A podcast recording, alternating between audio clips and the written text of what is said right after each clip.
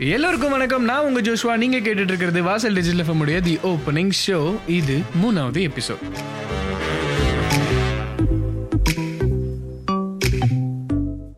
இன்னைக்கு let's discuss the problems faced by the students of this nation mosquito கூட mask போட்டாகணும் நிலைமை வந்திருக்கிற இப்போ என்ன மாநகரா டைம் டேபிள் வந்ததுன்னு எக்ஸாம் இல்லைங்கோ அப்படின்னு நம்பிட்டு இருந்த ஸ்டூடெண்ட்ஸ்க்கு மரண காண்டுங்க. இப்போ ஸ்டூடெண்ட்ஸ் எல்லாருக்கும் என்னது பர்னிங் கொஸ்டின் அப்படின்னா எக்ஸாம் இருக்கா இல்லையா? இல்லைன்னா எதுக்கு டைம் டேபிள் வந்துச்சு? என்ன தான் சொல்ல வர்றீங்க? ரெண்டில் ஒன்று பட்டுன்னு சொல்லுங்க. கொரோனா தொற்றே இல்லாமல் கன்ஃபியூஷன்லேயே மண்டை வச்சிரும் போல. நாடு எங்கேயா போகுதுன்னு கேட்ட காலம்லாம் போய் நாட்டு சரக்கு எங்கேயா வேவுது அப்படின்னு கேட்குற காலத்துக்கு வந்துட்டோம். ஆமாங்க. ரெண்டு நாள் திறந்து வச்சதுக்கே நம்ம குடிகாரர்கள் பண்ண அளப்பற இருக்கே. ஐயோ ஐ எம் சாரி அவங்களுக்கு தான் இப்போ புது பேர் வச்சாச்சே. மது பிரியர்கள் வாவ் வாட் அ நேம் எப்பா என்ன வசூல்? வசூலா? அப்போ மக்கள் வசூல்னா உங்களுக்கு அவ்வளோ சாதாரணமாக போச்சா? அப்படின்னு நீங்கள் கேட்பீங்க ஆனால் அவங்க சாதாரணமான மக்கள் இல்லை. தே ஆர் சோ கால் மதுப்பிரியர்கள். அது மட்டும் இல்லாமல் அது வசூல் தான் பின்ன. எங்களுக்கு மக்களாக முக்கியம். கல்லா தான் without money we can sleep இல்லையா அமைச்சரகமே? யார் ஐ எம் பாயிண்டிங் அவுட்னு உங்களுக்கே தெரியும். இதில் நான் சொல்கிறதுக்கு ஒன்றும் இல்லை ஒரு ரெண்டு மூணு நாளுக்கு முன்னே நம்ம பாரத பிரதமர் அவர்கள் லைவ் வந்தாருங்க. அவர் என்ன பேசுகிறாருங்கிறது புரியலன்னாலும் நிமிஷத்துக்கு நாற்பத்தஞ்சு ஹே முப்பத்தி மூணு பாரத் வந்துடுது. இதுதான் நான் கண்டுபிடிச்சேன். இது டிஃபால்ட்டாகவே அவருக்கு செட் ஆகிடுச்சு போல். சரி ஏதாவது லாக்டவுன் ரிலீஸ் பற்றி சொல்லுவாருன்னு பார்த்துட்டு இருந்தா சொன்னார் மே பதினேழோட லாக்டவுன் முடியுது அப்படின்னு. வா. லாக்டவுன் முடிஞ்சதுராய் அப்படின்னு என்ஜாய்மெண்ட் மூடுக்குள்ள என்டர் ஆன உடனே இன்னொரு குண்டை தூக்கி மண்டையில போடுறாருங்க. என்ன அப்படிப்பட்ட ஷாக்கு அப்படின்னு பார்த்தா மே பதினெட்டாம் தேதியிலிருந்து புதுவித விதிமுறைகளுடனான மூன்றாம் கட்ட லாக்டவுன் அமல்படுத்தப்படும் அப்படிங்கிறாரு. இன்னும் ரெண்டு நாள் தானே வெயிட் பண்ணி தெரிஞ்சுப்போம். என்னென்னதான் அப்படி புது ரூல்ஸ்லாம் கொண்டு வர போகிறாங்க அப்படின்னு. அப்புறம் மக்களே இன்னொரு ஒரு விஷயம் சொன்னார். கொரோனாவுடன் வாழ கற்றுக்கொள்ளுங்கள் அப்படின்னு. இது வரவேற்கத்தக்கது. ஏன்னா இதுக்கு முன்னே வந்த நோய்கள் அதாவது பன்றி காய்ச்சல் சிக்கன் குனியா பிளேக் இந்த மாதிரிலாம் வந்தப்போ எப்படி நம்ம அதுக்கிட்ட இருந்து நம்மளை பாதுகாத்துக்கிட்டோமோ அதே மாதிரி இந்த கொரோனா கிட்ட இருந்தும் நம்ம பாதுகாத்து வாழ வேண்டியதை நம்ம கற்றுக்கிட்டே ஆகணும். அடுத்தபடியாக நம்ம தமிழ்நாடு கவர்மெண்ட்டுக்கு வருவோம். எல்லாருடைய நலத்தையும் பேணுவதற்காக வேலை செய்கிற கவர்மெண்ட்டை தான் நான் படிச்சிருக்கேன். ஆனால் நம்ம கவர்மெண்ட் இருக்கே. அடடடடடா என்ன ஒரு பாராட்டுதலுக்குரிய அரசாங்கம்? இவங்க எப்படி மக்களோட நலம் பெண்றாங்க பாருங்க. மக்கள் சரக்கு சப்ளை இல்லாம தவிக்கிறத கண்டு பொறுக்க முடியலையாமா? கோர்ட்ல மதுக்கடைகளை திறக்க கோரி மனு போட்டிருக்காங்க.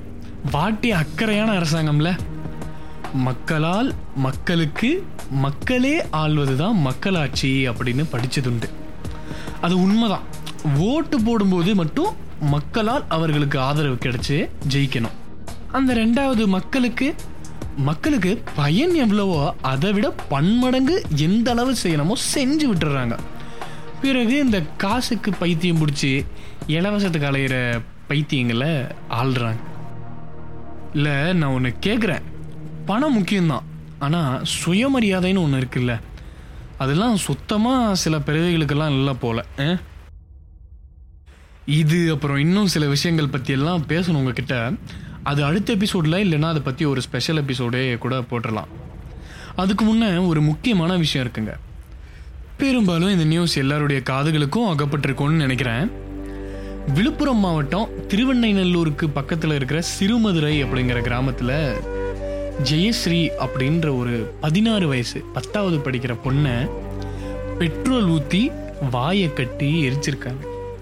இது என்ன மோட்டிவில் செஞ்சாங்க அப்படிங்கிறதெல்லாம் எல்லாருக்குமே தெரிஞ்சிருக்கோம். என்னன்னும் சொல்ல வேண்டிய அவசியம் இல்லை. எவ்வளோ பெரிய பிரச்சனைனாலும் அந்த சின்ன பொண்ணு என்ன பண்ணுச்சு? அவ்வளோ குரூரம். அப்படி என்ன அது எனக்கு? அந்த பொண்ணு உடம்பு முழுசாக எரிஞ்ச நிலமையில் அக்கம் பக்கத்தில் இருக்கவங்கெல்லாம் காப்பாற்றி கொண்டு போயிருக்காங்க. அங்கே அந்த ஹாஸ்பிட்டலுக்கு வெளியே இறுதி வாக்குமூலம் எடுத்திருப்பாங்க போல். இறுதி வாக்கு மூலமாக அது ஆகிடுச்சு. அந்த பொண்ணை காப்பாற்ற முடியலங்கிறதால. அந்த வீடியோவை பார்க்கையில் மனசெல்லாம் ஒரே பதைக்குதுங்க. அவங்களுடைய குடும்பத்து பெண்களுக்கு இந்த மாதிரியான நிலைமை ஏற்பட்டிருந்துச்சுன்னா எப்படி அவங்க ரியாக்ட் பண்ணியிருப்பாங்க இதில் மிகவும் கேவலமான ஒரு விஷயம் என்னென்னா ஏதாவது ஒரு நடிகரோ நடிகையோ வேற யார் கூடயாவது ஒரு அஃபேர் வச்சுருந்தா அதை நொடிக்கு ஒரு முறை ஃப்ளாஷ் பண்ணி காட்டுற நம்ம மீடியா நியூஸ் சேனல்ஸ் இந்த நியூஸ் அந்த சேனல்ஸ்க்கெல்லாம் ஒரு சின்ன சாதாரண நியூஸாக போயிடுச்சு. கீழே அந்த எழுத்தில் மட்டும் வர்ற மாதிரி. என்ன? இல்லை என்ன தான் நினச்சிட்டு இருக்கீங்க? பயமா? ஆளுங்கட்சிங்கிறதால அவ்வளோ பயமா? என்ன பண்ணிட போகிறாங்க மீடியாங்கிறது என்னங்க? நடுநிலையில் நின்று மக்களுக்கு நல்லதை சொல்கிறது அதை பார்த்ததுலேருந்தே ஒரு மன வருத்தம் மேலா துயராக இருக்குது என்ன இருந்தாலும் ஒரு மனுஷ உயிரை எடுக்கிறதுக்கான உரிமையை உங்களுக்கு யார் கொடுத்தா? சாதாரணமாக போச்சா?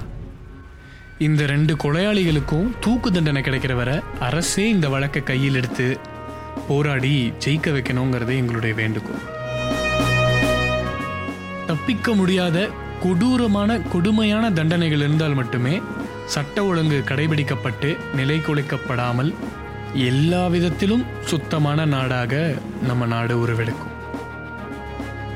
எப்பவுமே எனக்கு கருத்து சொல்றது பிடிக்காது. இருந்தாலும் இன்னைக்கு நான் சொல்லணும் அப்படின்ட்டு இருக்கேன். தனி மனித ஒழுக்கம் மிகவும் முக்கியமானது. அதுவே ஒரு சமுதாயத்தின் ஒழுக்கம் சமூகத்தின் ஒழுக்கமாக உருவெடுக்கும். மீண்டும் அடுத்த வலையொலியில் பேசுவோம். அதுவரை உங்களிடமிருந்து விடைபெறுவது நான் உங்க ஜோஷ்வா. இது வாசல் டிஜிட்டல் எஃப்எம் உடைய தி ஓப்பனிங் ஷோ.